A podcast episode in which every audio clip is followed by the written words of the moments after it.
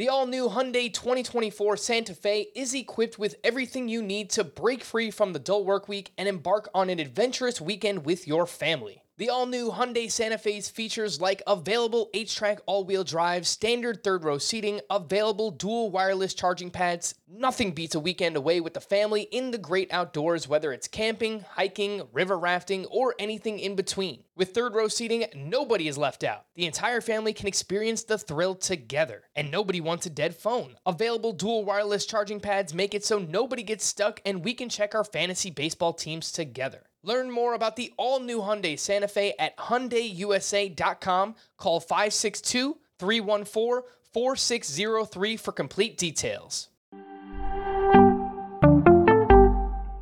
Welcome to the Fantasy Baseball Today podcast from CBS Sports. High drive, center field, hit the wall, grand slam. This is magnificent. Got a fantasy question? Email fantasybaseball at cbsi.com. Get ready to win your league. where fantasy becomes reality. Now, here's Frank, Scott, Chris, and Adam. All right, we've nearly done it all. Catchers, third base, outfield, relief pitchers. We've saved the best for last. Welcome to starting pitcher preview part one, and welcome to Chris's chair squeaking in the background. That was really oppor- inopportune. I'm sorry for the the timing of that. That was um I had this perfect intro ready I to could go. have really I could have saved it for for at least another couple of seconds and instead I just I noticed I'm looking at myself in the camera and I'm not quite in the middle of my screen. And that really bothered me. So I'm trying to get if you're watching on YouTube, you can see me trying to fiddle with it and um I'm sorry, Frank. Do you want to start over? No, no, we're just gonna keep rolling there. We've got a, a squeaky chair, we've got a clankety clankety keyboard from Chris, but alas, We've got a lot of squeaky wheels at pitcher something as like well. that. Welcome Am I right? to Fantasy Baseball today on Thursday, February 24th. I am Frank Stampfl, joined, of course, by Scott White and Chris Towers. Today is the first of a three part preview breaking down starting pitchers, first and foremost, today on the podcast. The state of starting pitching. We're going to talk strategy, top 20 in ADP. And then for the next two podcasts, I'm planning SP 21 through 50 in ADP for part two, and then SP 50 and beyond after that for preview part three. True story before we started the podcast, Scott kind of scolded me. He reprimanded me for having such a long rundown. But Scott, I mean, it, it's starting pitcher, bud. Oh, there's a lot to talk about at starting pitcher. Um, for sure. This is this is the position that's the most fun to talk about, I would say. Been looking forward to this for a long It's just time. that it's just that Scott's got it all, all up in the dome. He doesn't need all these notes. well, that's the thing, Frank. How much are you actually going to be able to say? Well, and that's that's not true. The way Scott prepares for this podcast is he hand writes several pages. Scott, show the people your notes. Oh, I don't know. That that's that's that's just an in season thing that I do, um, so that I can be. I usually do it too, Scott. I mean, I still I've got this little notepad here. I, I take a bunch of notes just like all day long on, on anything that pops up. I'll have like a Yeah. swinging strike rate in the guys- corner, It's and wild that you guys are handwriting. it's crazy. I was playing shuffleboard last week and I was trying to write the score on the chalkboard and I couldn't remember how to write an eight. That seems like just a problem. like I Chris. could not get my mind like I, I was just like I could not get my mind around it All right, well, because that's how little that's how rarely I handwrite. enough time wasted. Let's see if we can keep this podcast under 90 minutes. That's the over under that I'm setting here at the start of today's podcast. Uh, before we can talk about strategy, I'm going to lay the foundation. I'm going to paint you a nice little picture here, Bob Ross style. Uh, where are we really at when it comes to starting pitchers? Last season, there was 24,402 innings pitched by starting pitchers. That was the lowest amount by far since 1998 when the league expanded to 30 teams. 2011 represents the most recent peak when there were nearly 29,300 innings pitched by starting pitchers. Uh, it's mostly been a steady decline every year since then, which makes sense. I mean, that's basically what we've been saying the past couple of years in, in fantasy baseball. Anyway, of course, you see that reflected in the individual leaderboard as uh, last season, there were just four starting pitchers with 200 plus innings. Zack Wheeler, Walker Buehler, Adam Wainwright, and Sandy Alcantara. For reference, in 2019, there were 14 of those starting pitchers with 200 plus innings. In 2018, there were 13 of those. The same thing could be said for 180 innings. Last year, there were 20 who met that threshold. In each of 2019 and 2018, there were 32 of those. Of course, Scott, we'll start with you. We were coming off of a completely unique, shortened 2020 season. So perhaps we see those numbers tick back up a little bit here in 2022. I think that's part of why it's so hard to project pitchers this upcoming season because we had that huge jump and really we just don't know how it's going to affect each starting pitcher. I mean, it could affect some one person completely differently than another. So that's really I think kind of the start of looking at starting pitchers this upcoming season and trying to figure out not only your strategy but how to project them moving forward is the fact that we're really coming off of a completely unique situation. Yeah, yeah, I mean, I think I think that specific aspect of it, you just take it case by case, and and obviously, eh, you know, somebody like Corbin Burnes. I mean, it was a big jump in innings for him. It it would have been anyway. It, it just would have happened in 2020 as opposed to 2021 because you know mm-hmm. he spent so much of his career in the bullpen previously then you uh, other on the other hand somebody like Zack Wheeler I mean he's used to handling a big workload obviously he didn't in 2020 because nobody did but I don't really think it's something to worry I, I, think there are bigger issues at play here much bigger issues actually I think the two there were there were two landscape changing developments for for pitchers last year the first was the introduction of the new ball, which was not applied consistently, we now know, but it was in the mix, and presumably it'll be even more in the mix moving forward as they they flush out the old balls, you use up that old supply, and uh, they're replaced by nothing but the new balls. Uh, so you know the ball didn't carry as well. Home runs weren't as easy to hit, uh, and that obviously helped starting pitchers. I think especially the the middle class at starting pitcher, and a middle class reemerged at the position uh, when previously it seemed like you had to be this otherworldly bat misser to survive the home run barrage we saw in uh, particularly in 2019, but throughout the juice ball era. So that was one change. The second, mid-season, the foreign substance ban and the immediate drop in spin rates we saw across the league I think that had the effect of and and and you know over time spin rates kind of normalized. They didn't they didn't stay down as much as they were when when it first happened in June. And that's that's a separate matter. But I, I think the overall effect of that was the most high end pitchers became they, they they came back down to earth ever so slightly. They weren't quite as overpowering and and and not as consistently overpowering. And I think that helped the middle class at the position as well. So I, I think the position has gone from extreme highs and lows to having now a very large middle class that mostly skews high.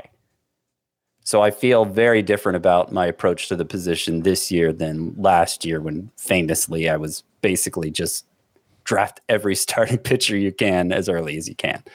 Yeah, and for the most part, Scott, I've been with you in attacking starting pitching that way so far this offseason. Eh, doing some of this research, research, my mind has started to change a little bit. I'll talk about it here. You mentioned the sticky stuff, uh, the crackdown, what happened, you know, around early June, basically, and, and how that was affected in the numbers, and, and it very clearly was. So, league wide, starting pitcher uh, numbers from April through May 402 ERA, 8.98 K per nine, 1.23 whip from June 1st on, all starting pitchers in the league, 4.50 ERA, 8.4 K per nine, 1.31 whip. So nearly half of a run in ERA for the entire league of starting pitchers.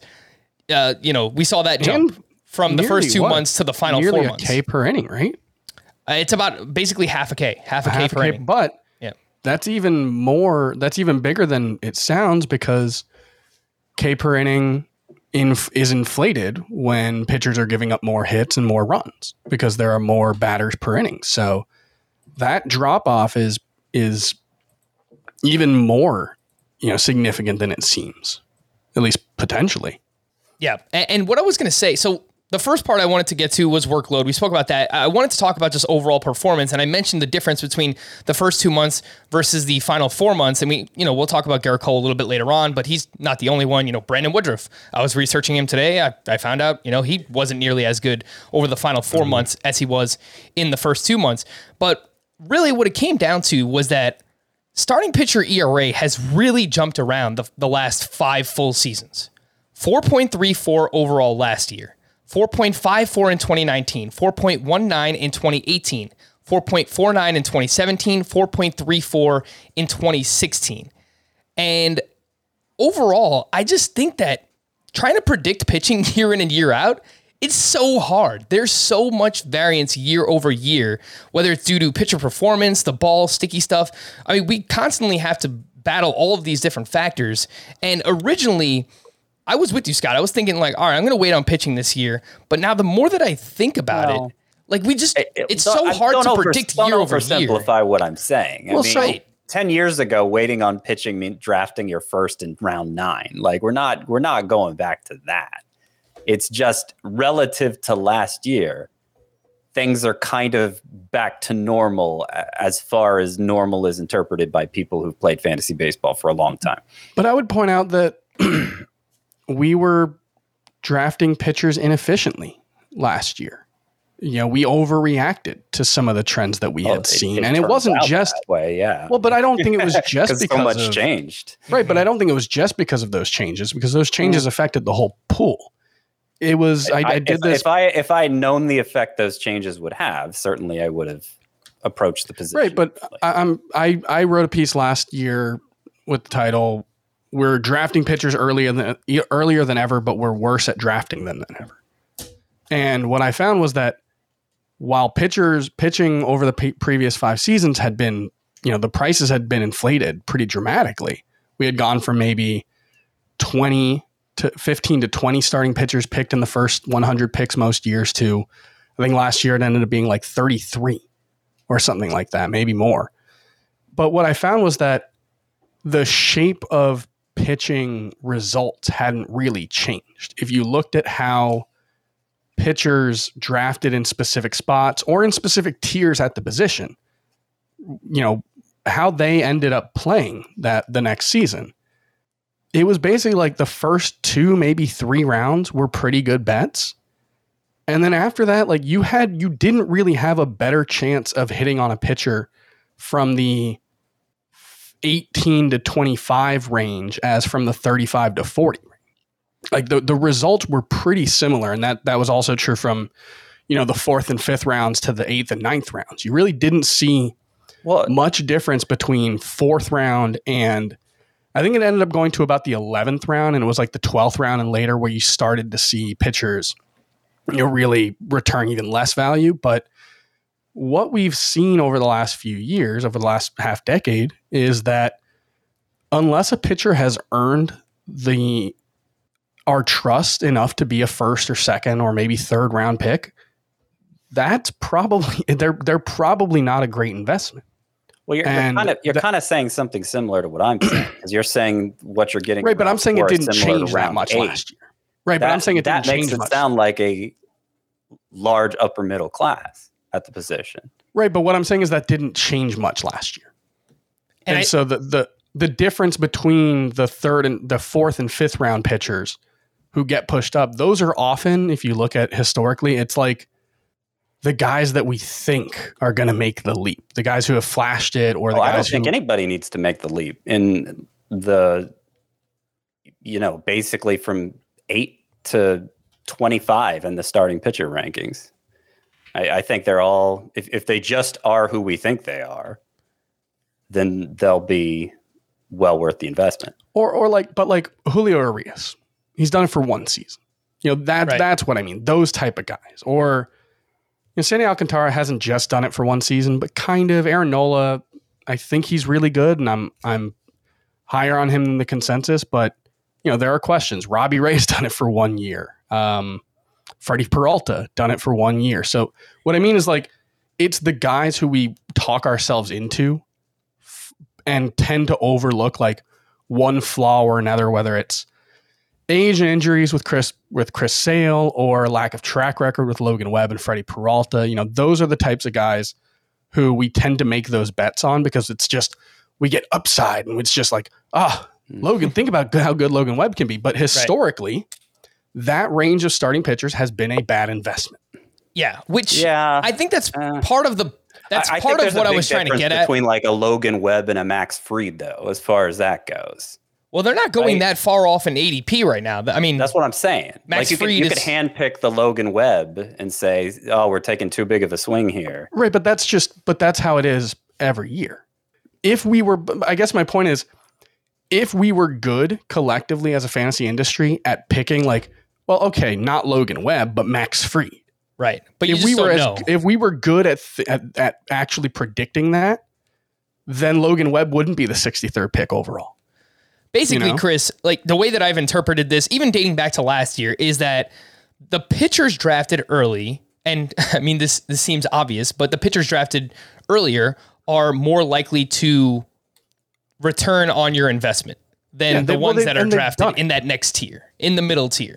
Uh, and Scott, like the point of me bringing up the previous year's ERA year over year and why it's so hard to predict is just because the middle class was great last year, and I, I agree with you, it was. And based on the landscape that we saw last season, I think it should be moving forward. But how much can we trust that environment to remain this season when so many Well, things yeah, I mean, change if- year over year? That's why I don't environment know. changes, yes. then obviously, but But we won't know. Obviously, We- the analysis changes, But, it's not but it's not But we won't know it until it just- ha- we won't know it until it happens. Pull that though. out of the clear blue sky. You can only go with what you know. Right, but it's not just the environment changing. It's the it's the archetype of pitchers who tend to get pushed into that range. That like basically that if you're trying to figure out if a pitcher is worth investing in, if a pitcher is going to be a good investment historically, it's basically has he done it more than once? If he has and he doesn't currently have injury issues, then he's probably a pretty good bet to return, you know, a good value on your investment. After that, and like I think Kevin Gausman's a good example. Kevin Gausman's done it more than once. You know, it was a t- shortened 2020, but he backed it up in 2021, and I think you can trust Kevin Gausman to do that again. But I, I Um, think that's true for the majority of these pitchers going in this range. Max Well, that- that's Jose what we tell Berrios, ourselves. Luis Castillo, uh, Frankie Montas, Charlie Morton. right, but we're but we're overlooking a lot of flaws. Like Jose Berrios has been dropping for five years in a row before last season. Uh, Jack Flaherty, I mean, I don't know if people have looked at the underlying numbers on Jack Flaherty when they're drafting him, you know, as the 24th starting pitcher because he, man, it was bad last Well, year. We'll get into the but you're kind of making the case Jack Flaherty's overrated, which is right, right, but I that, but those are just the two first two names that I looked at who are in a row. okay. Right. Overall, anyway, look, we've done enough table I- setting. I disagree. I guess is what I'm getting at. Scott, overall, what is your draft strategy when it comes to starting pitchers this season? It seems like you are more willing to wait and invest on that middle class than you have been in years past. Yes. I'd like to get a lot of it to sort of hedge my bets. It's not always possible, particularly the deeper the league is. But I feel like um, I feel like the hitters who go in the first two rounds stand out more from the hitter pool than the pitchers who go the, in the first two rounds stand out uh, from the rest of the pitcher pool.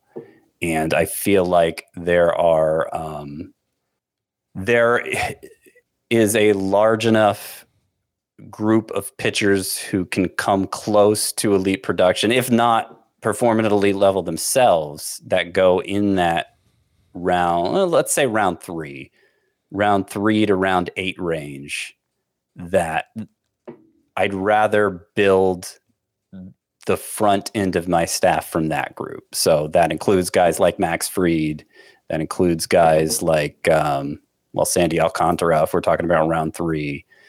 Uh, probably ends with like Justin Verlander. He's probably the last of that group. But ideally, I want to get three of those. In, in my rankings, they're the top 30. It's probably not going to include any of the top 12. It might, it might, um, if if my if if the picks just happen to line up right. I'm not going to pass up Zack Wheeler 23rd overall, most likely.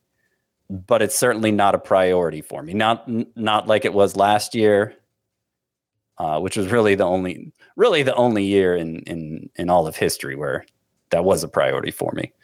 And I am mostly with you, Scott, because I, have done two 15 team leagues already this offseason where I did not select my first starting pitcher until round five.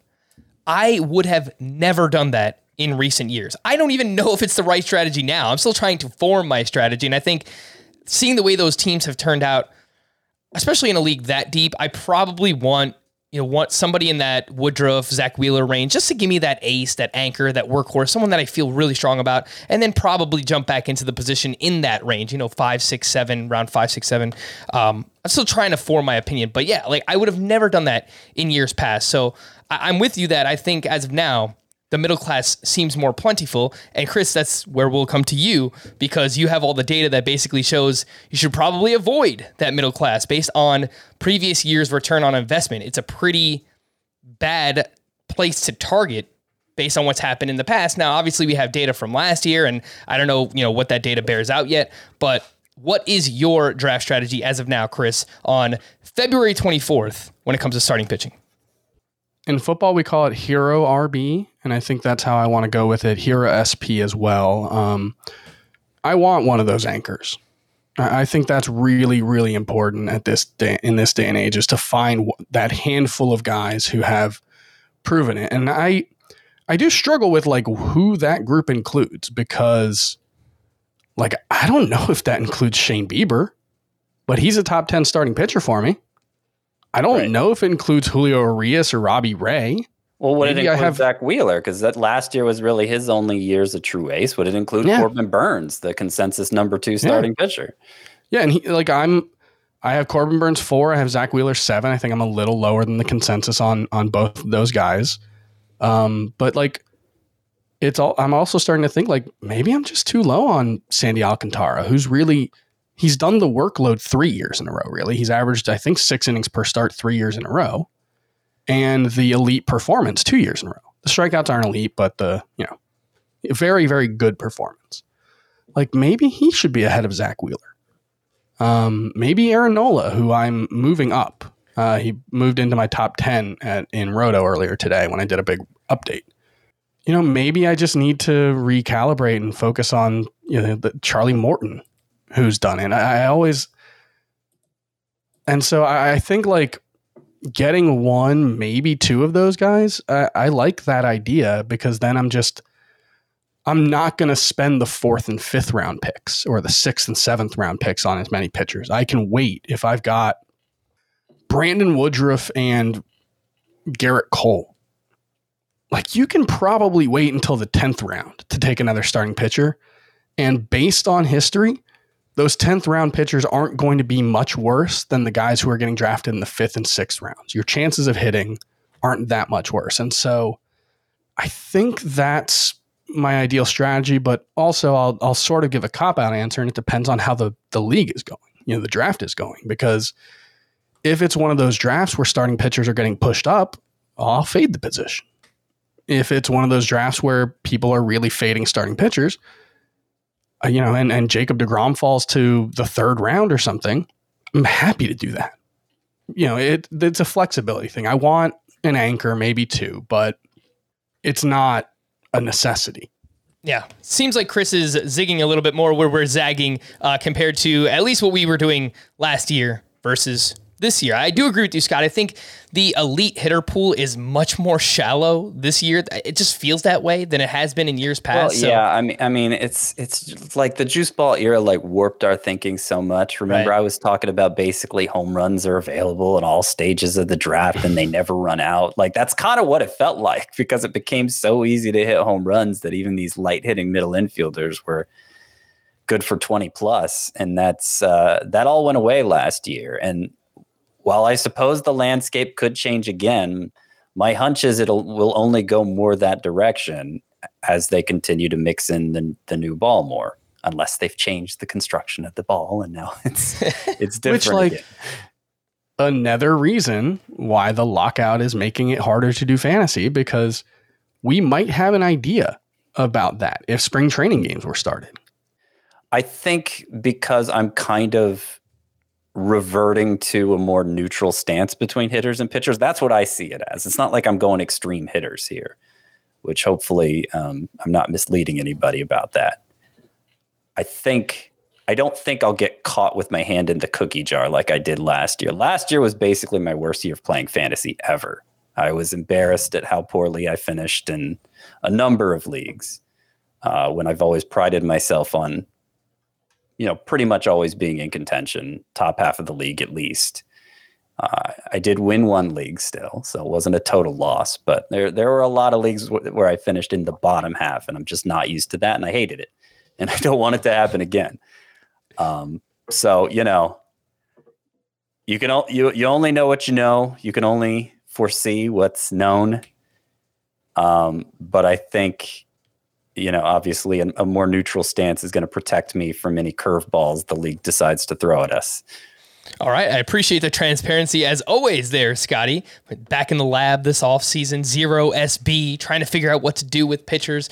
And let's do that right now. Let's jump into ADP review. We'll start with Gerrit Cole, who has an ADP of 8.6 versus Corbin Burnes, who has an ADP of 11.8. Those are the top two starting pitchers off the board in fantasy baseball this season. Only two pitchers in the first round compared to last year when we had three in the first round of most drafts, which included Jacob DeGrom, Gerrit Cole, and Shane Bieber.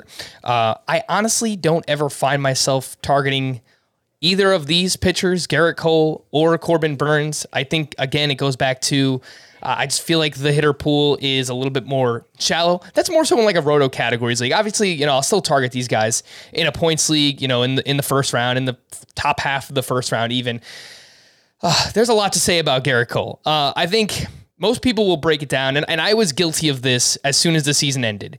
April and May, Gerrit Cole was awesome. 1.78 ERA, a 0.83 whip. From June on, the sticky substance crackdown. You look at the surface numbers a 4.15 ERA, 1.20 whip. Your first thought is, wow, they took away the sticky stuff. Gerrit Cole stinks now. He's gone back to being Pittsburgh Pirates, Gerrit Cole. But if you look a little bit further, from June through September 1st, which is the start right before he hurt his hamstring injury, he had a 3.52 ERA, a 108 whip, 15% swinging strike rate. And the underlying numbers were actually even better than that. It was everything was in the low threes in terms of his peripheral stats. So Scott, that's where I'm at with Gerrit Cole. I don't know that he's going to be this far and away best SP1 that he has been in years past. I don't know that you're I don't think you're getting a sub 3 ERA anymore you're probably getting something like right around a three ERA, a really strong whip, and like 11 or 12 strikeouts per nine. That's worthy of being the SP1, especially because he's done it so many years in a row. But I think you just have to realize he's not going to separate himself as far away from the pack as he has done in years past. Yeah, that that's kind of that's kind of how I'm seeing the elites at starting pitcher in general. And he's a good example of that. The you know, ERA over four, once the foreign substance crackdown began. You know, it it's it's a little skewed because the first three starts I think were awful, and then the last three were awful when he was dealing with a hamstring injury. In the middle, he looked pretty dominant still. Uh, so I, I think he's fine. I don't think there's a lot of reason to worry about Gerrit Cole, and that's the main reason he's going number one. Pitch for pitch, I think most people would well clearly Jacob Degrom people would say is better, and Corbin Burnes. I think most people at this point would say is better. Corbin Burnes was far and away the leader in in xFIP, FIP. Basically, every ERA estimator, Corbin Burnes was well ahead of the pack. So, you know, pitch for pitch, Corbin Burnes goes ahead of Gerrit Cole, but he but he doesn't he hasn't shown even last year winning the Cy Young, he hasn't shown he can take on that ace workload.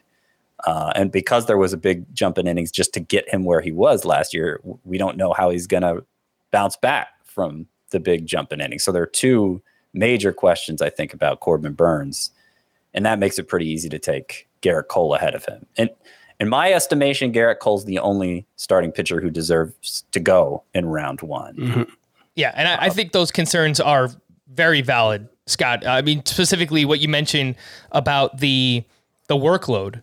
Corbin Burnes, and you could say this for a lot of pitchers, obviously coming off of 2020, but he went from 59 and two thirds innings in 2020 to 173 last year. That's the postseason included. He threw six more innings in the postseason. So he Yeah.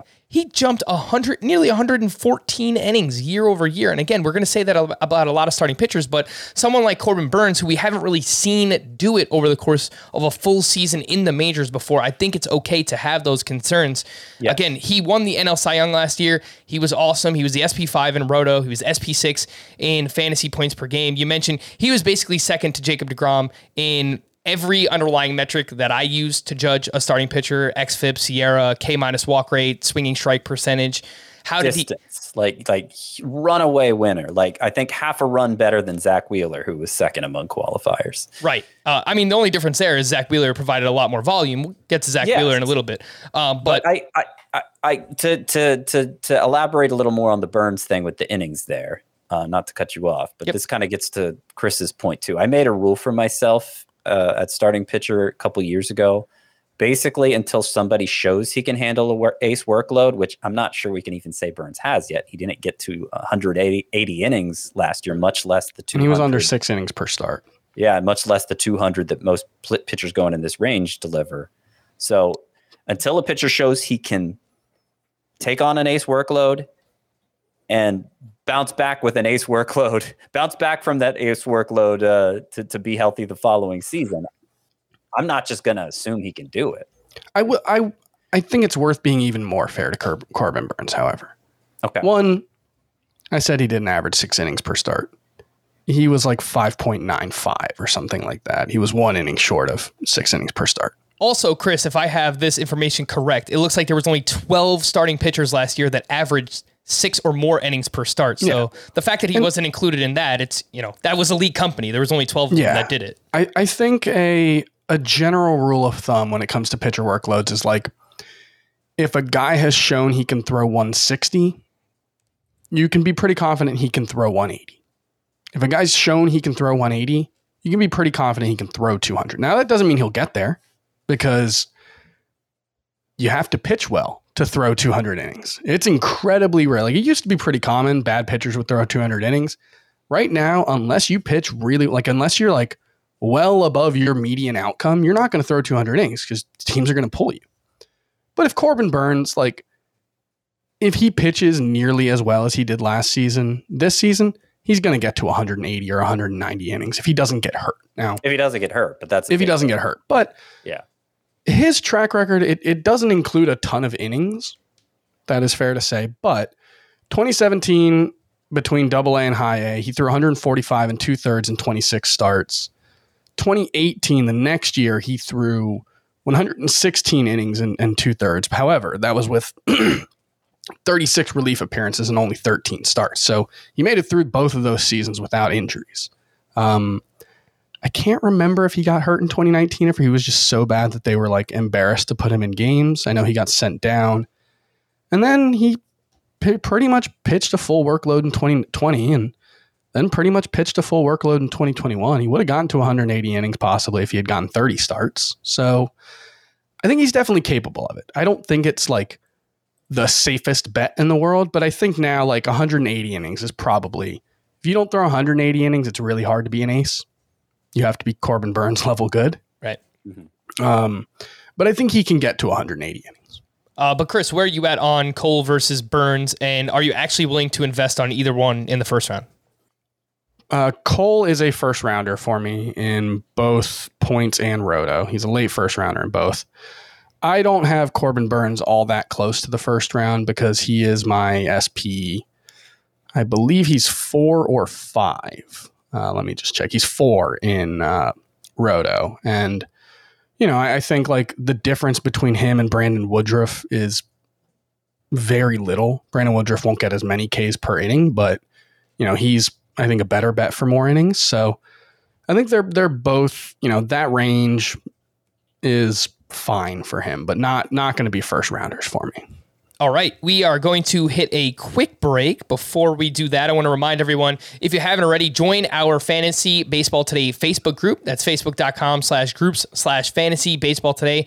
Lots of fun questions being asked right now. People looking for leagues, joining different leagues, just asking questions. It's a fun community to be a part of. So if you aren't already, please join our Fantasy Baseball Today Facebook group. We're going to take a quick break. When we return, we have more ADP here on Fantasy Baseball Today. Robert Half research indicates 9 out of 10 hiring managers are having difficulty hiring.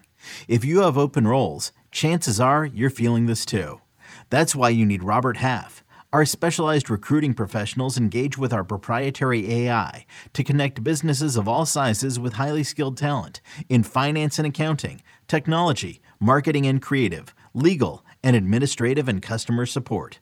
At Robert Half, we know talent. Visit RobertHalf.com today. When you need mealtime inspiration, it's worth shopping Kroger, where you'll find over 30,000 mouthwatering choices that excite your inner foodie. And no matter what tasty choice you make, you'll enjoy our everyday low prices, plus extra ways to save, like digital coupons worth over $600 each week. You can also save up to $1 off per gallon at the pump with fuel points. More savings and more inspiring flavors make shopping Kroger worth it every time. Kroger, fresh for everyone. Fuel restrictions apply. All right, so let's jump back in, and we now have this next group of three in the early to mid second round. Walker Buehler at pick 14, Max Scherzer at pick 18.8, Brandon Woodruff at pick 20.6. Yes, I purposely am waiting to talk about Jacob DeGrom. I want to put him in the same category as Shane Bieber, though he actually does go later than these guys in ADP. We'll get to those in just a little bit. Scott, here we are, uh, one year later, and all season long, yeah, I said, man, why did we doubt Walker Buehler? It's, we shouldn't have done that. You know, he's he's here. He's arrived. You know, uh. he went six plus innings in 29 of 33 starts. Awesome season, 2.47 ERA, 0.97 whip. You see where I'm going with this? There was no reason to think that was happening. I I don't want to invest in Walker Buehler at this price. Even though he was awesome last year and we said it all season long he's not your traditional ace because he does it with lower strikeout numbers and higher peripheral numbers than we see from than from your traditional ace. I mean, 11.6% swinging strike rate. That was tied for 20th among qualified starting pitchers last year.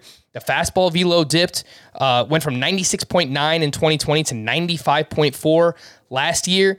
He faded down the stretch. He had a 4.83 ERA in September. He got crushed in the postseason as well. And we're talking about another guy who had this massive innings jump 51.2 in 2020, 226 in 2021. So I have him at the back end of this second tier. I'd rather take Wheeler. I'd rather take Woodruff. I'd rather take Max Scherzer ahead of Walker Buehler. Am I crazy? I don't think you're crazy. I think you're being a little harsh with old with old Buehler boy here. in, in, comparison to Corbin Burnes, he had thrown a hundred. He had he had previously had a 180 inning season. I know he exceeded 200 for the first time, but he was at 182 and a third in 2019. He has never been like for for being for being a guy who we think of as a power pitcher, he's never been a big swing and miss pitcher. His swinging strikeout rates have been underwhelming basically from when he first broke into the league in 2017. And yet there's been nothing there has there's never been any questions about Walker Buehler performance wise, right? Just just the way the Dodgers implement him have been the only questions raised. He's he's always delivered uh, on what he's supposed to do when he does pitch. Now the strikeouts were low by ace standards last year, 9.2 K per nine that's certainly not an ace strikeout rate. That's also the exception. Like normally he's been over 10k per nine. And like even if he is only a k per nine, if if he's now going to be this workhorse, there's so few of those guys. And and honestly, he's more proven than most of them. He's more proven than uh, of being a high end option anyway than than like a Zack Wheeler even. So well, Andy pitches for the Dodgers, so you know he's going to get a ton of uh, a ton of run support. He's going to win a lot of games, which is the most valuable pitching stat for as little focus as it gets. Understandably, it's not the most predictable thing in the world, but it's very valuable stat. Wins, regardless of the scoring format. Well, I guess if it's one that doesn't reward wins, then it's not such a valuable stat. But traditional formats, points leagues, uh, or roto, uh, wins are huge. So yeah, I mean, I get I get why you might rank him behind Wheeler, or Woodruff, or whoever else you mentioned there. I, I think he's probably the second safest safest ace after Gerrit Cole. So that's why I have him. I have him fifth. I him behind. Uh, I'm sorry, I have him fourth. I him behind Cole Scherzer. Eh, Scherzer might be the second safest, as old as he is. Cole Scherzer, Burnes, and then Buehler. And speaking of Scherzer, the two pitchers that I was most wrong about last year were Walker Buehler and Max Scherzer. Scherzer has an ADP of 18.8. He's now 37 years old, just signed a three year deal with the New York Mets. He finished as the SP1 in Roto last year, 13th overall, the SP2 in fantasy points per game because nobody was catching Jacob DeGrom in that department. And Chris, the things that I was worried most about Max Scherzer last year, he has quelled all of those concerns for me.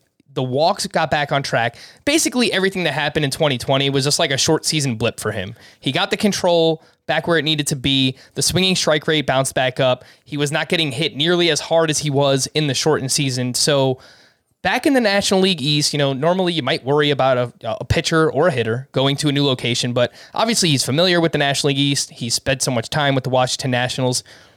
I know he's old. That's probably the only thing you could say about him, but. Uh, you know, look, I'm actually willing to invest in Max Scherzer in the second round, more so than I would be for someone like Walker Buehler. I just trust it more. Yeah, I mean, it's it's like 2020 didn't happen, and that's probably a pretty good standard to hold for a guy who had never shown any signs of decline before 2020, and it was a shortened season. So, like, the thing about the 2020 season was he made 12 starts. I'm sure you could find a 12 start stretch for Max Scherzer every season of his career. Maybe not every single season of his career. He's had some pretty good years, but I'm sure it's not that rare to find a 12 start stretch where he had a 374 ERA and a slightly elevated walk rate, you know? I think excusing that makes a lot of sense. Now he's 38, 37. And you know, you'll you'll probably see someone on fantasy Twitter tweet something like only, you know, two p- players ever have had 180 innings and a 3 on a sub 35 ERA at the age of 37 or older. And that'll be true. And that'll be their, the case against Max Scherzer is that it's just really rare for someone to be that good at that age. The thing is, if you do the same search but 36 or older, it'll include Max Scherzer and those two other guys. The those outliers continue to be outliers until they're not. You know, there will be a point where Max Scherzer is not one of the best pitchers in baseball, but I see no reason to think he won't be this season. And so he is uh, my number two starting pitcher in points leagues. He's my number three in Roto, although I probably like it's the kind of thing where like if I was in that spot and it was DeGrom or Scherzer, I would probably take Scherzer. So I'm I'm probably lying with that ranking. Yeah, he's awesome. He's he's ridiculously good. I think that too much is made of Scherzer's age. Too much is made of Justin Verlander's age. Too much is made of Charlie Morton's age. Charlie Morton's like my favorite pitcher to draft this year there are so many risk factors at starting pitcher that age barely even ranks for me. You know, age is a risk factor for sure.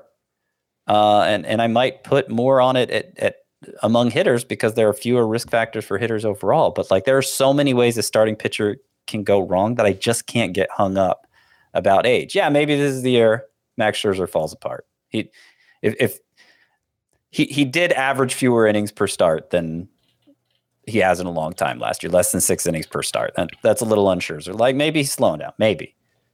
But he he there there are so many ways a pitcher can fail to deliver on his ADP uh, that he could just straight up implode. So many so many potential causes for that that like I don't know. Scherzer, Scherzer seems less vulnerable to all of those just because he's done it for so long and because he's old. Because he's old, he actually uh, gets to take on this big workload that up and comers don't often get to. So it, it, it, the age almost works to the player's advantage at this position because they're kind of grandfathered into the old standard of what an ace should be. All right, let's quickly talk about Brandon Woodruff because we have quite a few more names to get to on today's podcast. I mentioned earlier that he faltered after the sticky substance crackdown. So April and May, 1.27 ERA, 0.69 whip. Look, he was just never going to maintain that. This might just be normal regression throughout the course of the season.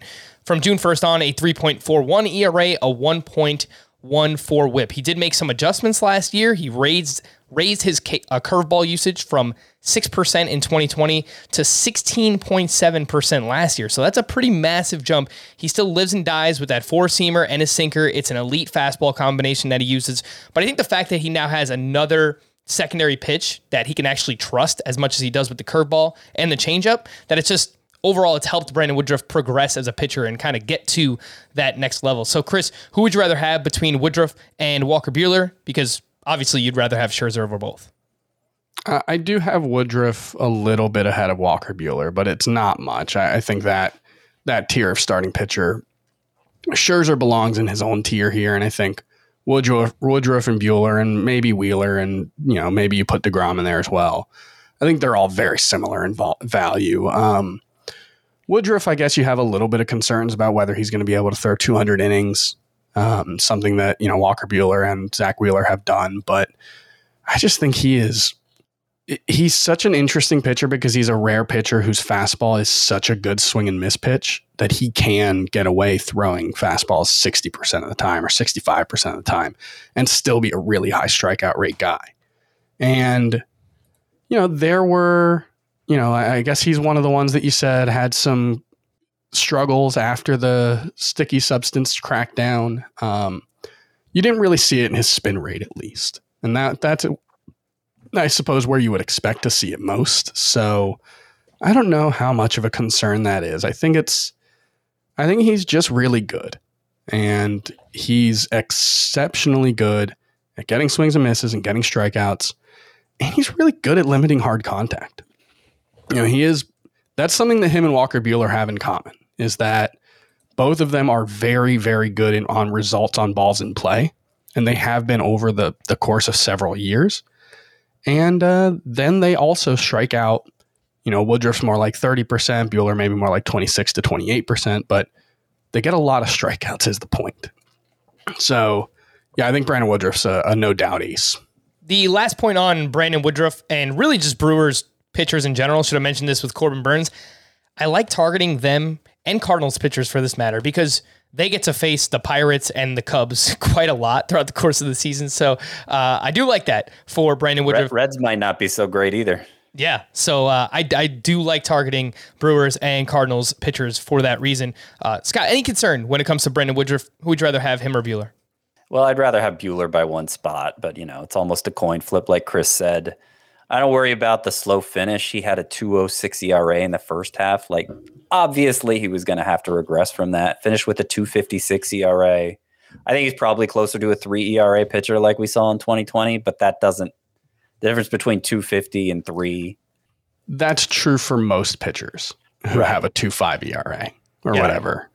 Yeah. I, I, basically think that he was on the good side of variance last year with the 2.56 ERA. So yeah, he's probably more of like a low threes ERA pitcher, which is still very good with an awesome whip and, you know, around 10 strikeouts per nine. So uh, I think Brandon Woodruff has arrived and should be trusted as an SP1.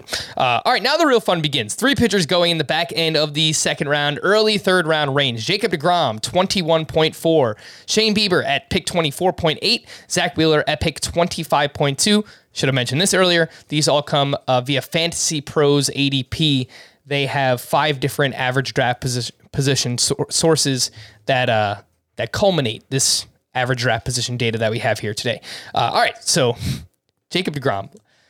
Oof, man, this guy, like, he is truly having one of the historic runs in MLB history when it comes to pitchers. Um, last season, he finishes the SP 13 in Roto, throwing just 92 innings. He was far and away the SP1 in fantasy points per game.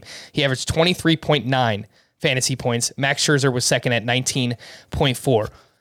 From 2018 to, through 2021, he has a 1.94 ERA, a 0.88 whip, 774 strikeouts, over 581 innings pitched. it, it is just he's ridiculous. he's a perfect pitcher. It is ridiculous, and Like thi- this, he's in the midst of a better run than like Sandy Koufax.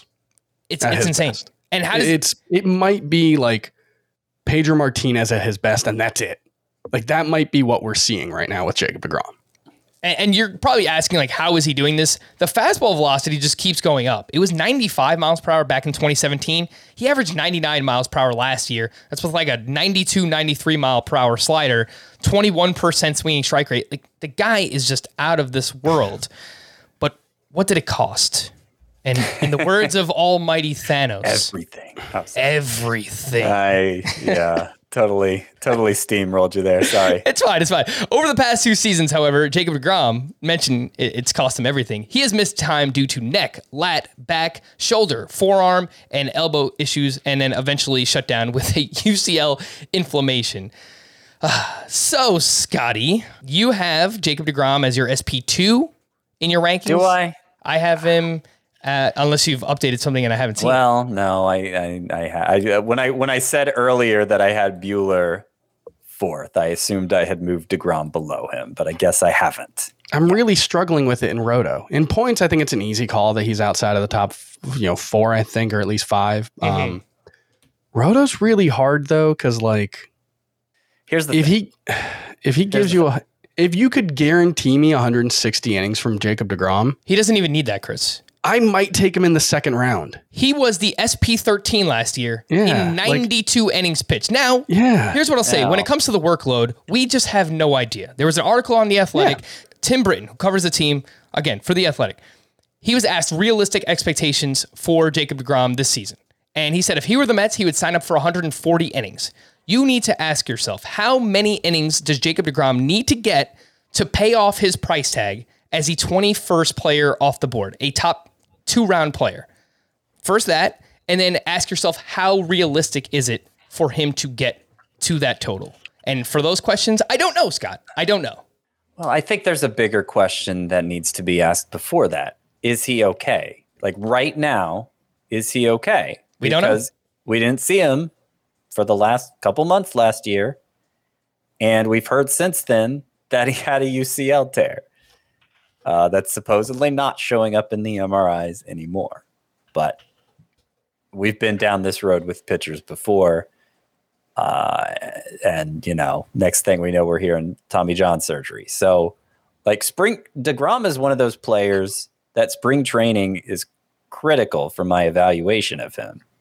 Uh, remember, early in the offseason, I said I'm going to go ahead and rank him number one, and if if if we're hearing bad reports in spring training, I'll move him down. Well, I've kind of gone the other way now. If we hear good reports in spring training, we'll move him up. That's partly because spring training was delayed, and it's certainly going to be short now whenever it does start and I'm just not sure I'm going to be able to trust much of what I see or hear in it. I'll say the opposite. Okay. Because my question isn't, can Jacob DeGrom be really good in April? Like that, that I, I have very few doubts about. I think he'll be healthy by the start of the season, based on know what we he'll know be right available in April. I don't know if he's healthy right Sure, now. Sure, we don't know, but like we don't we don't know that he's not. And I, I tend to think there's there's it's safe to assume like we probably would have heard if something was wrong. The Mets, the Mets, there are the a lot of there are a lot of spring training that sure, that- but a, a lot Mets, of a lot of Tommy Johns that happen in spring training. Yeah, but the Mets leak like I don't know a, a sieve. Is that a thing? That that's that's something that leaks or doesn't have Yeah. good sealing. So Yes, I, I feel like we would have heard that's something. designed to do. Um, yes, sieve, sieve. um, but for me, it's like if I see Jacob Degrom healthy in in spring training, it's like great. He is currently healthy. That tells me nothing about the real question, which is, can he get through a full season? And so, like, yes, I guess the first order question is, is he currently healthy? And I guess if we don't know the answer to that, then we do need to get an answer to that. But once we have that answer, it's still like I'm not going to shoot him up my draft board because he's throwing 99 in spring training games because he might make one start. He might make 32. Well, how's that changed from last year? Because it it was uh, the consensus number one pitcher last year, right? Or certainly Yeah. neck and neck with Gerrit Cole. No, he was. He was the number one pitcher. So why why does he seem why does the uh, if if you're leaving out last year's elbow troubles, why? Oh well, I'm not. That's that's the that's the but that's what makes the question bigger right now uh, of if he can stay healthy because he didn't really have the elbow issues before this. So if you're assuming he's healthy right now, or if we find out he's healthy right now, I still think the bigger question for his long term or his season long value is can he stay healthy? And we have no no way of answering that. Um, okay. And so I just I can't imagine I'm going to move him up that much. I think he can only move down for me. And where do you have him now, Chris? Uh, SP2 and Roto. I'm really struggling with it though. I could move him as far down as five, I think, without having to change too much of my view of him. But I don't know. It's really hard because, I mean, if he throws 140 innings, he's probably getting you 225 strikeouts. Yeah. And if you get a league average pitcher for the rest of the year, that still might be the most valuable pitcher spot in fantasy. I've ha- I've done five drafts already, and I'm already I'm in the midst of two more now. These are slow drafts. I like to be in slow drafts so I can see you know where ADP is going and so on and so forth. I have had no inclination to draft Jacob Degrom at all. It's just there's so much volatility at the position already. I understand how amazing he is. It's like a mm-hmm. risk tolerance kind of thing, but obviously like the most risky pitcher that you can imagine.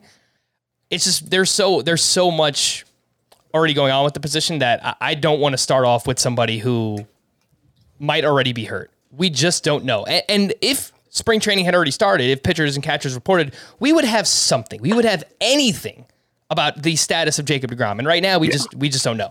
We have nothing. So it's yeah. honestly, it's pretty hard to talk about.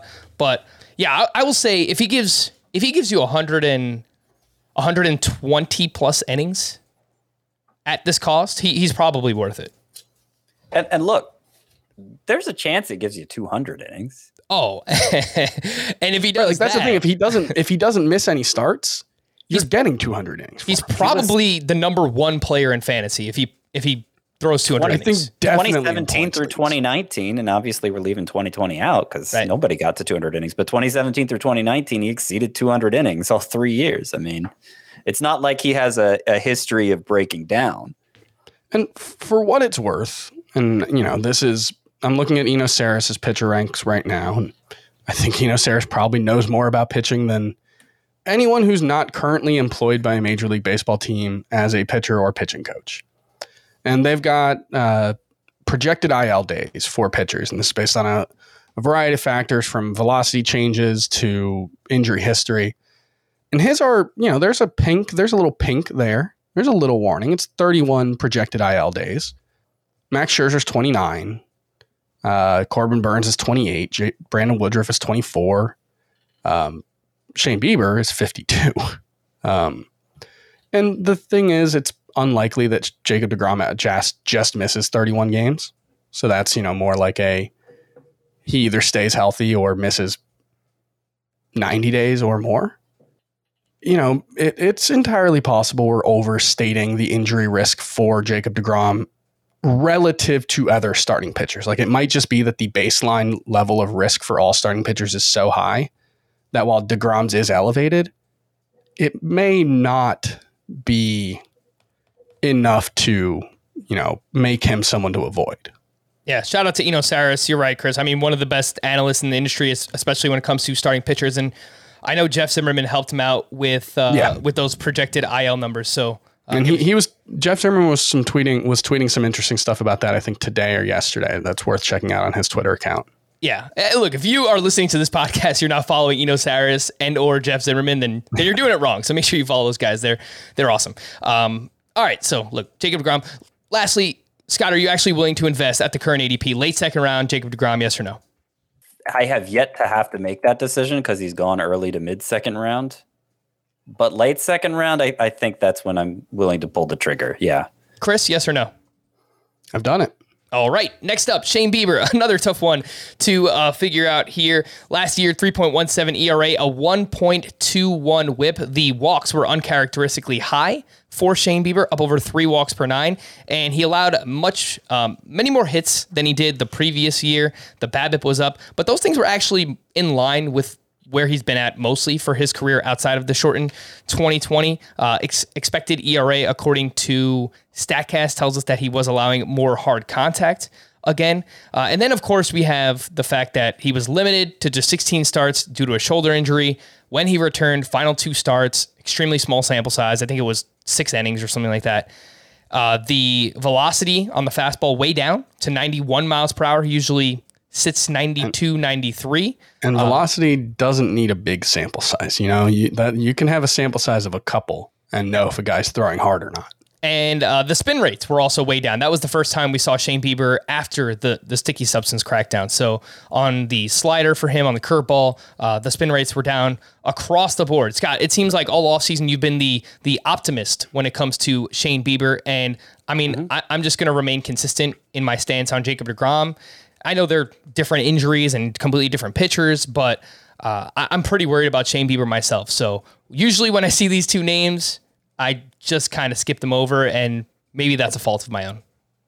Uh, yeah, I, I don't I don't worry about it. I mean, six innings after returning from injury, a hurried buildup after a long absence. His velocity was down a little.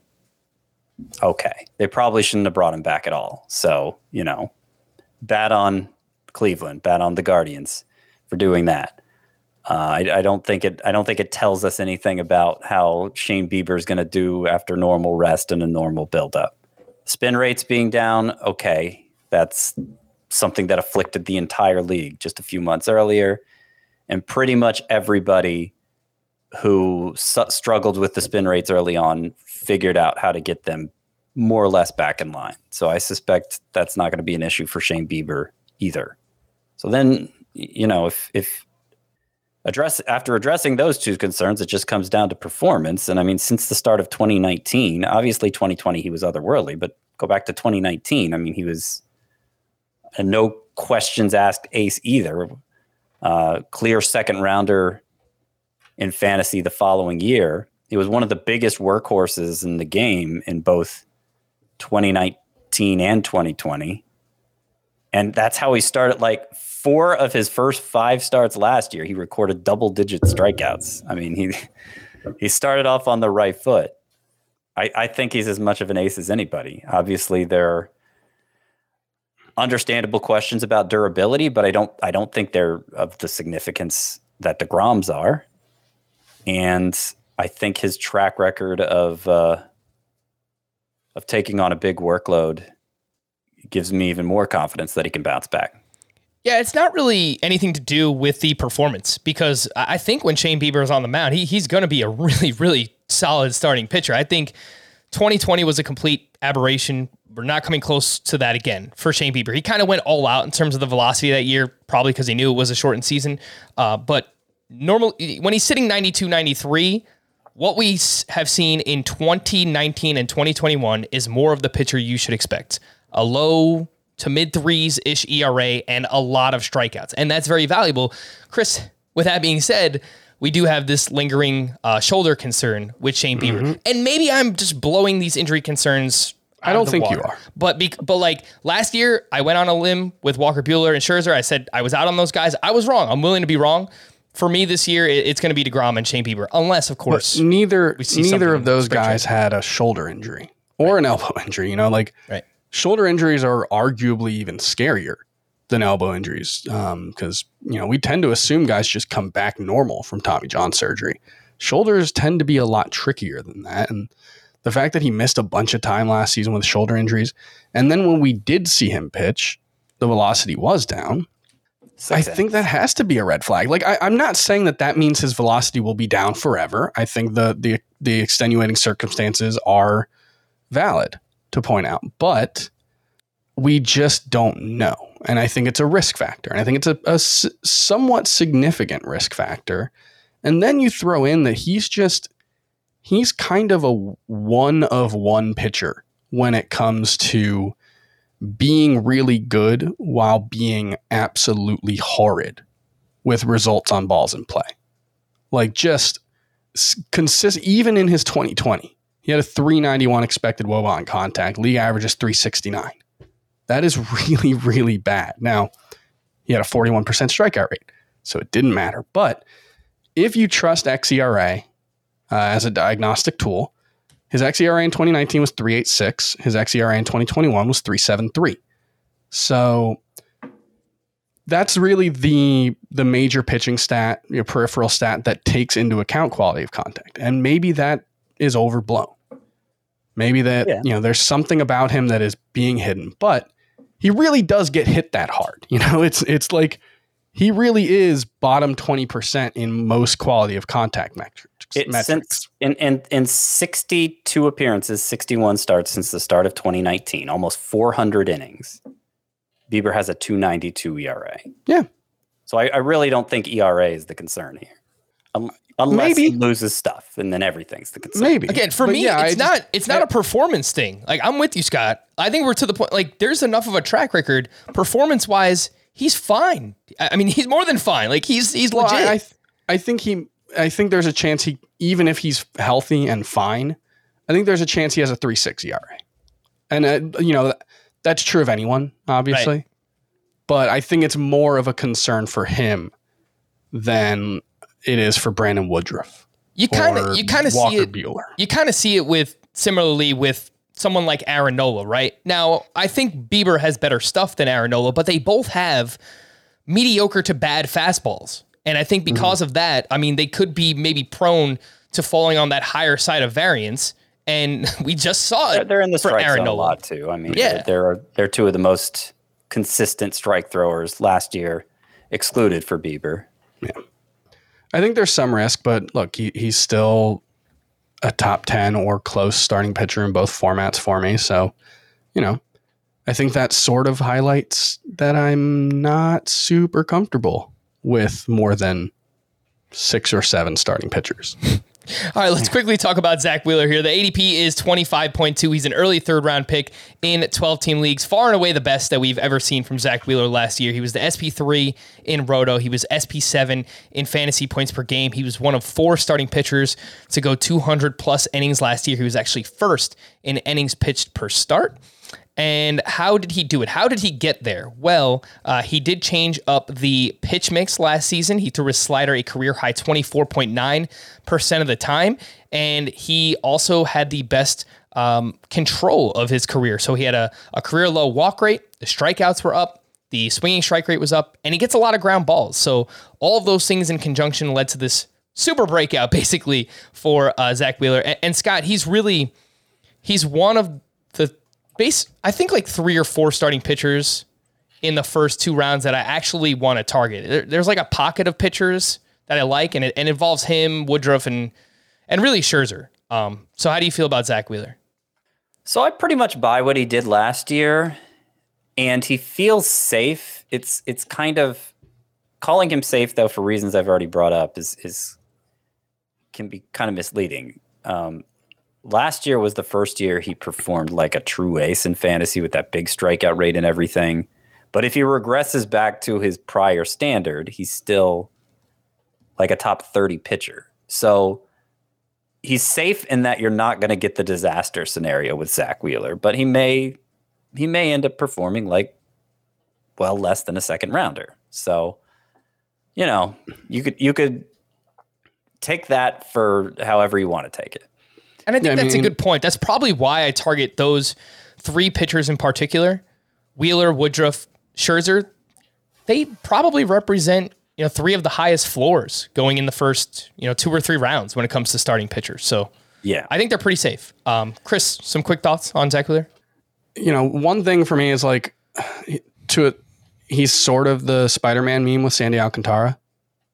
You know, Wheeler gets more strikeouts, or at least he did last year. Yeah. he did last season. It's kind of wild that he had an 18% strikeout rate in 2020 and then had a 29% rate in 2021. Um, but he is truly elite at suppressing quality of contact. Like he is the anti Shane Bieber. His expected WOBA allowed for his career is 346. He's never been higher than 366 in the last four seasons, basically since he's been healthy. So yeah, I think that gives him a high floor, and that's that's something he shares with Sandy Alcantara, where even if the strikeout rate does regress, and I don't think that's unreasonable to expect, he's probably still going to be pretty good. Yeah, I, I'm with you guys. I, I'm I'm there. I'm right there on Zack Wheeler. I like targeting him quite a bit as my uh, ace on my fantasy team. Only one other pitcher going in the third round. That is Julio Urias with an ADP of 32.2. He finished as the SP5 in Roto, the SP10 in head to head points per game, largely due not mostly, it's not the only reason, but he had 20 wins. It led baseball. So obviously that yeah. factors into the equation yeah. quite a bit. He was also just amazing 2.96 ERA, a 102 whip. And the Dodgers finally just let him go. He went six plus innings in 15 of 32 starts. I know that doesn't exactly sound like a lot, but before last season, he had only gone six plus innings in 10 of 38 starts. So he did it in a much higher ratio of his starts mm-hmm. last year. And overall, Scott, I mean, he just improved. He lowered the walk rate tremendously, changed the pitch mix a little bit, threw the curveball a career high 34% of the time. However, I mean, he's another one of these pitchers that, like, the swinging strike rate is not tremendous. It's 25th uh-huh. in baseball. I mean, the underlying mm-hmm. numbers in the second half, he had a 409 XFIP. I think yeah. he's a good pitcher. I just, I don't love the cost in the third round. So I, I don't think that I'm going to invest much in, in Julio Urias. Well, I th- I think there's clearly a teardrop here between Wheeler and Urias. Right. Mm-hmm. Uh, I actually have Wheeler ahead of Bieber for what it's worth. So Bieber's the end of the tier for me. Uh, but uh, it, it, it's a lot of what I said about Walker Buehler. I feel like we could say for Urias too, right down to with man, I can't believe the Dodgers let him go last year after being so careful with his innings previously. Uh, but yeah, he has that great supporting cast. We saw lead to 20 wins last year. He doesn't have the strikeout potential of most of the pitchers drafted in this range. But I, I remember we when we had Ariel Cohen on, he and I were kind of arguing about Julio Urias, and I don't think I don't think you can assess him by the normal ways we assess starting pitchers. Certainly, I'm used to assessing starting pitchers with swing strike rate, xFIP, all of that. I think the xERA, which has been consistently great for Urias, uh, is is more applicable in his case because he has established year after year that he's one of the best at suppressing hard contact. And mm-hmm. I don't normally trust that. A, a, pitcher who does that eh, isolated one year yeah. Um, no, that that takes multiple years before you right. can really trust it. Either but this way. is this is three years in a row where um Urias has been among the top 10% in the league at, at limiting mm-hmm. hard hit rate. So like I think it's legit in his case. And if he didn't pitch for the Dodgers, I might move him down a couple spots. But uh, which is funny because that's why we were underrating him last right. year. Right. Well, obviously, obviously he's he's like he has to be one of their workhorses now because Scherzer's gone and Kershaw likely is too.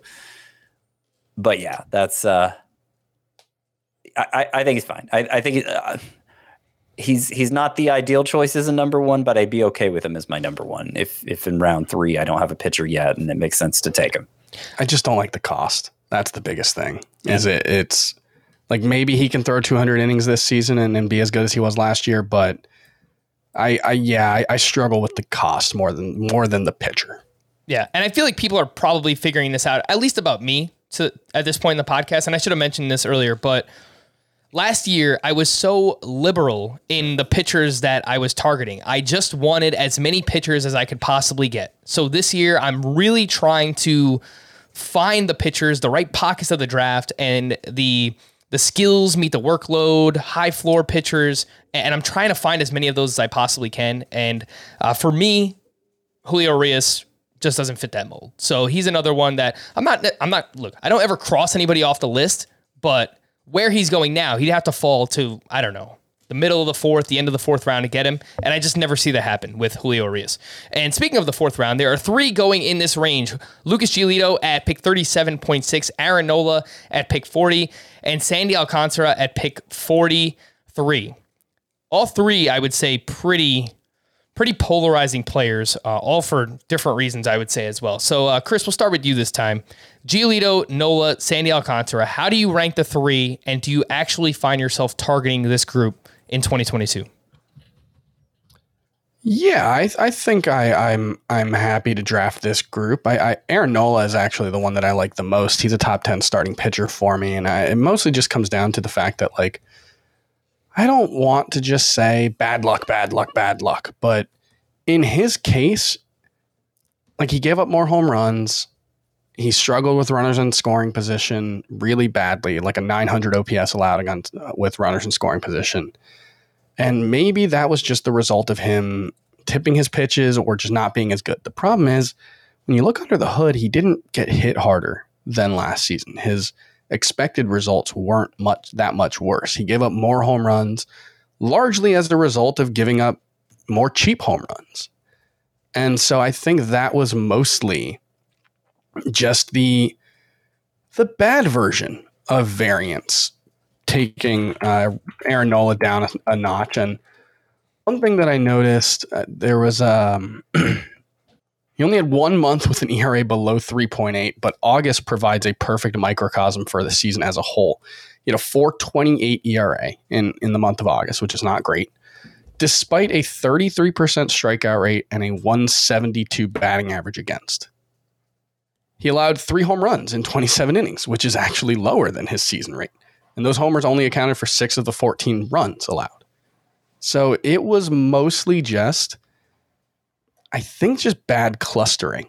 Is that when he gave up hits, he tended to give up a lot of hits at once.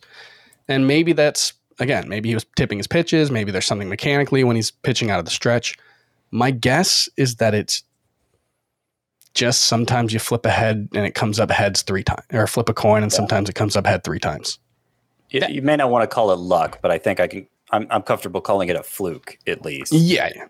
And it's worth saying that he had a 337 xFIP last year. It was the mm-hmm. ninth best in all of baseball. Basically, everybody ahead of him was exactly who to expect. A bunch of Cy Young contenders.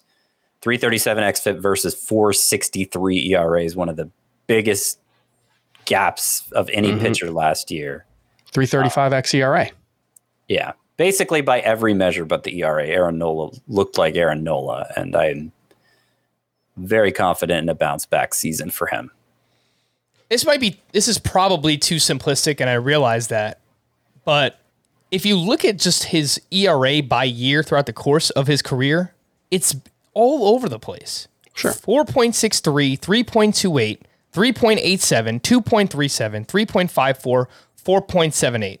Now, for his career, he's got a 3.68 ERA. If, you know, on paper, that looks nice, but how you get there, it, it's pretty rough. Um, and this is coming from someone who I loved Aaron Nola last year. I had him as my SP4.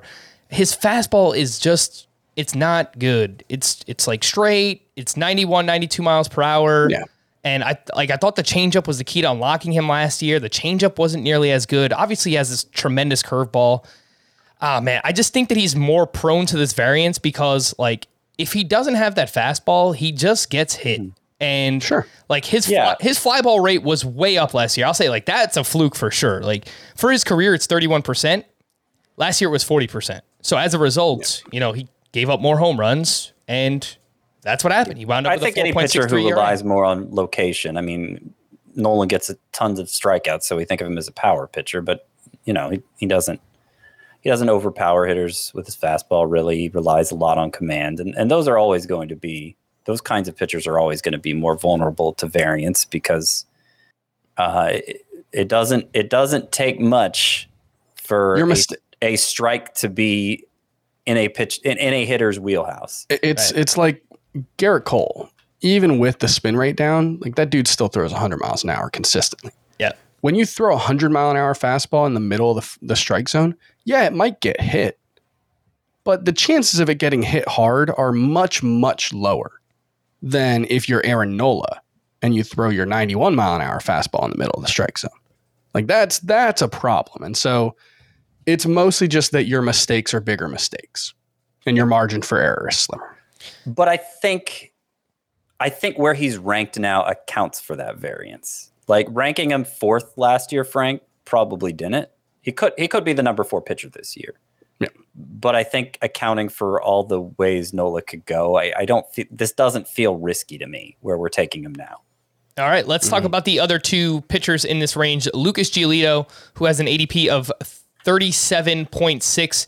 And every, for anyone who had Giolito on your team, I'm sure you remember this specific start, but he had a start on Patriots Day last year against the Red Sox where he threw one plus inning and he allowed seven earned runs. If you take that out, and sure you could do this for every pitcher, he has a 3.20 ERA for the entire season. He still gets a lot of strikeouts.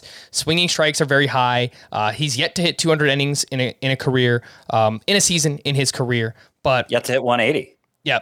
Uh, look, what I've said about Giolito is he feels a lot like Jose Berrios with more strikeouts. Now, I mean, that's not a bad thing. Uh, Someone who gives you a mid threes ERA with all these strikeouts and a pretty strong whip, like that's a strong pitcher. And you know, if if I had to choose just right now, Giolito or Aaron Nola, I think I would go with Giolito. I don't know if that's the right answer though. What do you think, Scott?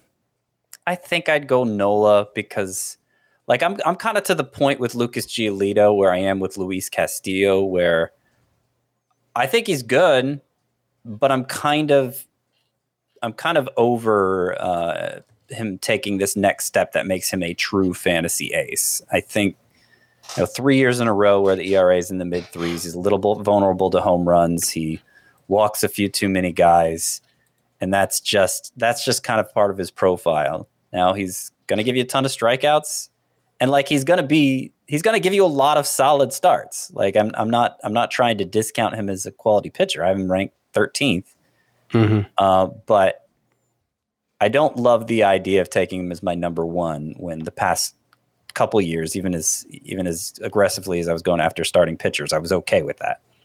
Yeah. Yeah. And I, I think the biggest difference, you made the comp to Luis Castillo, and I think that there are some similarities. I mean, Giolito from start to start, there is some inconsistency throughout the course of the season. I can see mm-hmm. why that's frustrating. But the whip is just so much better for Giolito just versus Castillo, right? So well, like, yeah, I mean, I have him like 12 spots apart in my pitching rankings, but you So know, I don't. Yeah, the thing I- is, I don't even know that he has to get much better, Scott, to take that next step for him to pay off this value, right? Like, Yeah, if he's just a mid threes ERA, a one point one zero WHIP, and ten Ks per nine, he's probably worth this. he has some starts where he pitches poorly in a way that like I think is less true of Aaron Nola even when things go wrong. You know, like I, I don't think Aaron Nola has those starts where it's like, oh boy, he he's just pitching really poorly. Even if the end result will probably be somewhat similar. But yeah, I think he's fine at this cost. All right, we're gonna end today's podcast with Sandy Alcantara, and I realize not much efficiency here. We'll we'll be better. I swear. I promise. We'll start with Robbie Ray on the next podcast, but I, I want to end with Sandy Alcantara because I, I've seen a lot of discussion throughout the industry. He's a very polarizing player this year. The cost is higher than it's ever been.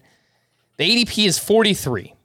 So he goes in the middle of the fourth round of a 12 team league around some other proven talents Aaron Nola, Lucas Giolito, as I mentioned. Uh, and last year, Sandy was great 3.19 ERA, uh, 107 whip, 201 strikeouts over 205 and two thirds innings pitched. And uh, he was one of four starting pitchers to meet that mark. A lot of people in the industry, and I'm not doing this to like call anybody out, but what I've seen around the industry is that people don't want to invest in Sandy Alcantara because they say the strikeouts aren't there. The strikeouts aren't there for an ace. Now, I agree throughout his career, they haven't been there. And full season st- statistics are more predictive than half season statistics. I realize that. But he made a tangible change last year, and his slider usage went up over the final 13 starts of the season eight percentage points. I, think that that is a pretty noticeable change. And on top of that, just in general, the entire pitch mix changed. He threw his changeup uh, just 10% in 2020, 23.5% last year. So throwing his changeup more throughout the season, throwing his slider more. And during that stretch, his swinging strike went went up to 15%. Now, if he if he does that again, if that carries over, we're talking about somebody who the strikeouts could be through the roof. He hasn't done it yet. I understand that we're projecting him to do something he hasn't done, but I buy it. I buy the change. I buy what we saw last year. And if the swinging strikes carry over, then the strikeouts are going to be there. And as a result, the results are going to be there. And he already gives you the innings. So I think it's just like this perfect culmination of a fantasy ace before our eyes. And people are skeptical of it. I am not one of those people. Chris, what do you think? Yeah, and and like we talked about with Zack Wheeler, even if the strikeouts aren't there, you know, even if the strikeout rate does regress more to league average, like it was in 2020, he's really good at limiting con- quality of contact. You know, not not Julio Urias good, um, but really, really good at it, and that helps. You know, he's always been someone who's outperformed his peripherals, and last season the peripherals started to catch up to the performance. Um, you know, 347 xERA, 319 ERA. That's really good. So, yeah, I don't think he has to get much better to provide a ton of value. And I think there's a chance he does get better. It's not the most likely thing in the world, but he's still only 26. I thought he was a little older than that, to be honest. Um, and so that helps. And yeah, he's starting to develop those put away pitches, you know, that yeah. you need. Like he's going to generate a lot of early swings. Um, and those are going to lead to weak ground balls, and that's going to be good for him. But he's also starting to reach the point where you can really expect him to get more of those strikeouts. And mm-hmm. I think the one other thing that he could unlock is like using that four seamer as a put away pitch too, more often. You know, throwing it up in the zone, the sinker down in the zone. We started to see a little bit of that. Um, but that could be where the next step comes from too. Scott, in every way that you look for a starting pitcher to progress, Sandy Alcantara did it last year. He lowered the walk rate, the swinging strikes went up, his fastball velocity was a career high 97.9 miles per hour. I'm buying the changes that he made midseason. I think that there is a realistic chance we're talking about Sandy as like a top five starting pitcher in fantasy next year as a second round pick, a borderline first round pick. I'm in. At this cost, I am in. If Sandy Alcantara is there in the fourth round, this is my Salvador Perez rule. I am drafting him every single time I see him there. Yeah, so I, I do think there's a chance he takes a step forward. You mentioned how his swinging strike rate got over 15% in his final, what was it, Thir- 10 starts? 13 starts I have. Oh, okay. Well, it was even higher over his final 10. I kept getting better. Uh, for the year, he had a top 10 swinging strike rate. It's kind of the opposite of Walker Buehler, I guess, where you know, Sandy Alcantara gets more swings and misses than Walker Buehler and than Walker Buehler ever has.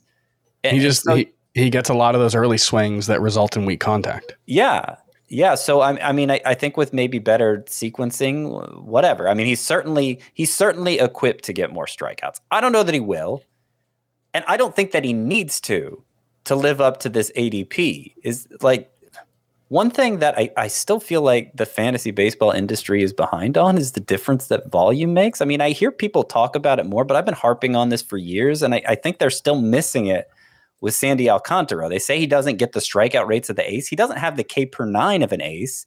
He had the 17th most strikeouts in baseball last year. I mean, for, for what he's going to provide to you in ERA and and how how much that ERA helps because of the extra innings he's pitching. He had the fourth most innings per start among anybody who we expect to start this year. Uh, he was the fourth most last year among those we expect to still be contributing this year. That the help he provides in ERA, you know, seventeenth among seventeenth in, in total number of strikeouts doesn't sound like any kind of sacrifice to me. Like, oh my gosh, I, I can't take this guy. He's going to kill me in strikeouts. He's yeah. going to put you a little bit behind in strikeouts, but he's not going to kill you. Come on. It's not. And, it's not Kyle Hendricks. Right. And then the other thing is, he went nine and fifteen last year. Now the Marlins were terrible, and I don't expect them to be much better. But I would bet on Alcantara going that deep into games, having ERA around three, give him any offense, I would bet on him going better than nine and fifteen. Yeah. So yeah, like yeah, I think I think he's totally deserving of this pick. You know, if, if he doesn't get better, fine, he'll still be deserving of this pick. I, I mean, who are the who would you have ahead of him here? I mean, Kevin Gausman. You wonder how he's. I have Robbie Ray ahead break out that season. Okay, Robbie Ray, but but again, like yeah, no, I, that, that's I think Robbie Ray and Kevin Gausman are the two that big big question marks because considering last year was you know kind of unlike yeah, more upside, career, I think, especially but... in Robbie Ray's case. I mean, who else could you put here? Chris Sale, Jack Flaherty. I mean, there's there's so yeah. many major question marks among any pitcher you might consider at this spot instead. just just take Sandy Alcantara and and and stop overthinking it. If I if I can just play the devil's advocate for a moment, just because we all like him a lot and nobody's getting the the, No. the negative side of it. No, no, you're not allowed to, Chris. No. he he's good at limiting hard contact, but it's not necessarily as good as you would expect given the overall numbers. Um, you know, like he he consistently outperforms his peripherals, but you know he's got a 351 expected woba on contact for his career. For for major league level, that's 369. So better, but not you know this outlier at it. And he does get hit hard. You know, his 39.4% hard hit rate, that's below average or above average, if you were. Um, A lot of it's on the ground, I would suspect. Right, that's the thing the best ground ball Yeah. pitchers.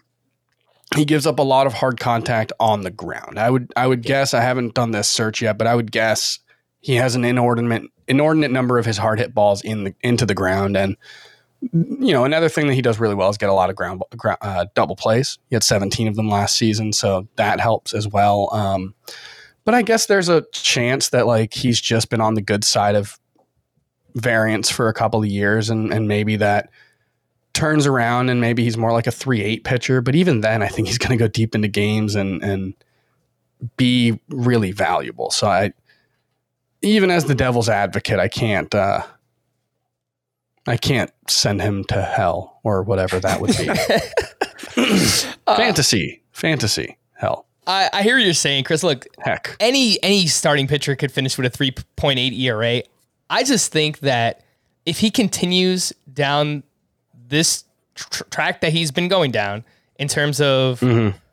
The control being as good as it is and the strikeouts ticking up and getting as many ground balls as he does and pitching in a home park that is as big as Marlins Park. Yeah. And Scott, you mentioned the sequencing and how, you know, maybe if they just change something up a little bit, oh well, they brought in Jacob Stallings to be their catcher this upcoming season, who's regarded yeah. as one of the better catchers in calling games in all of baseball. well I just yeah, and pitch framing too I think it's just the perfect blend for Sandy. So maybe I'm just like painting everything as a rosy picture, but uh, don't I'm so. I'm in, man. I'm it seems- like upside the volume that he provides at this cost. Like Yeah.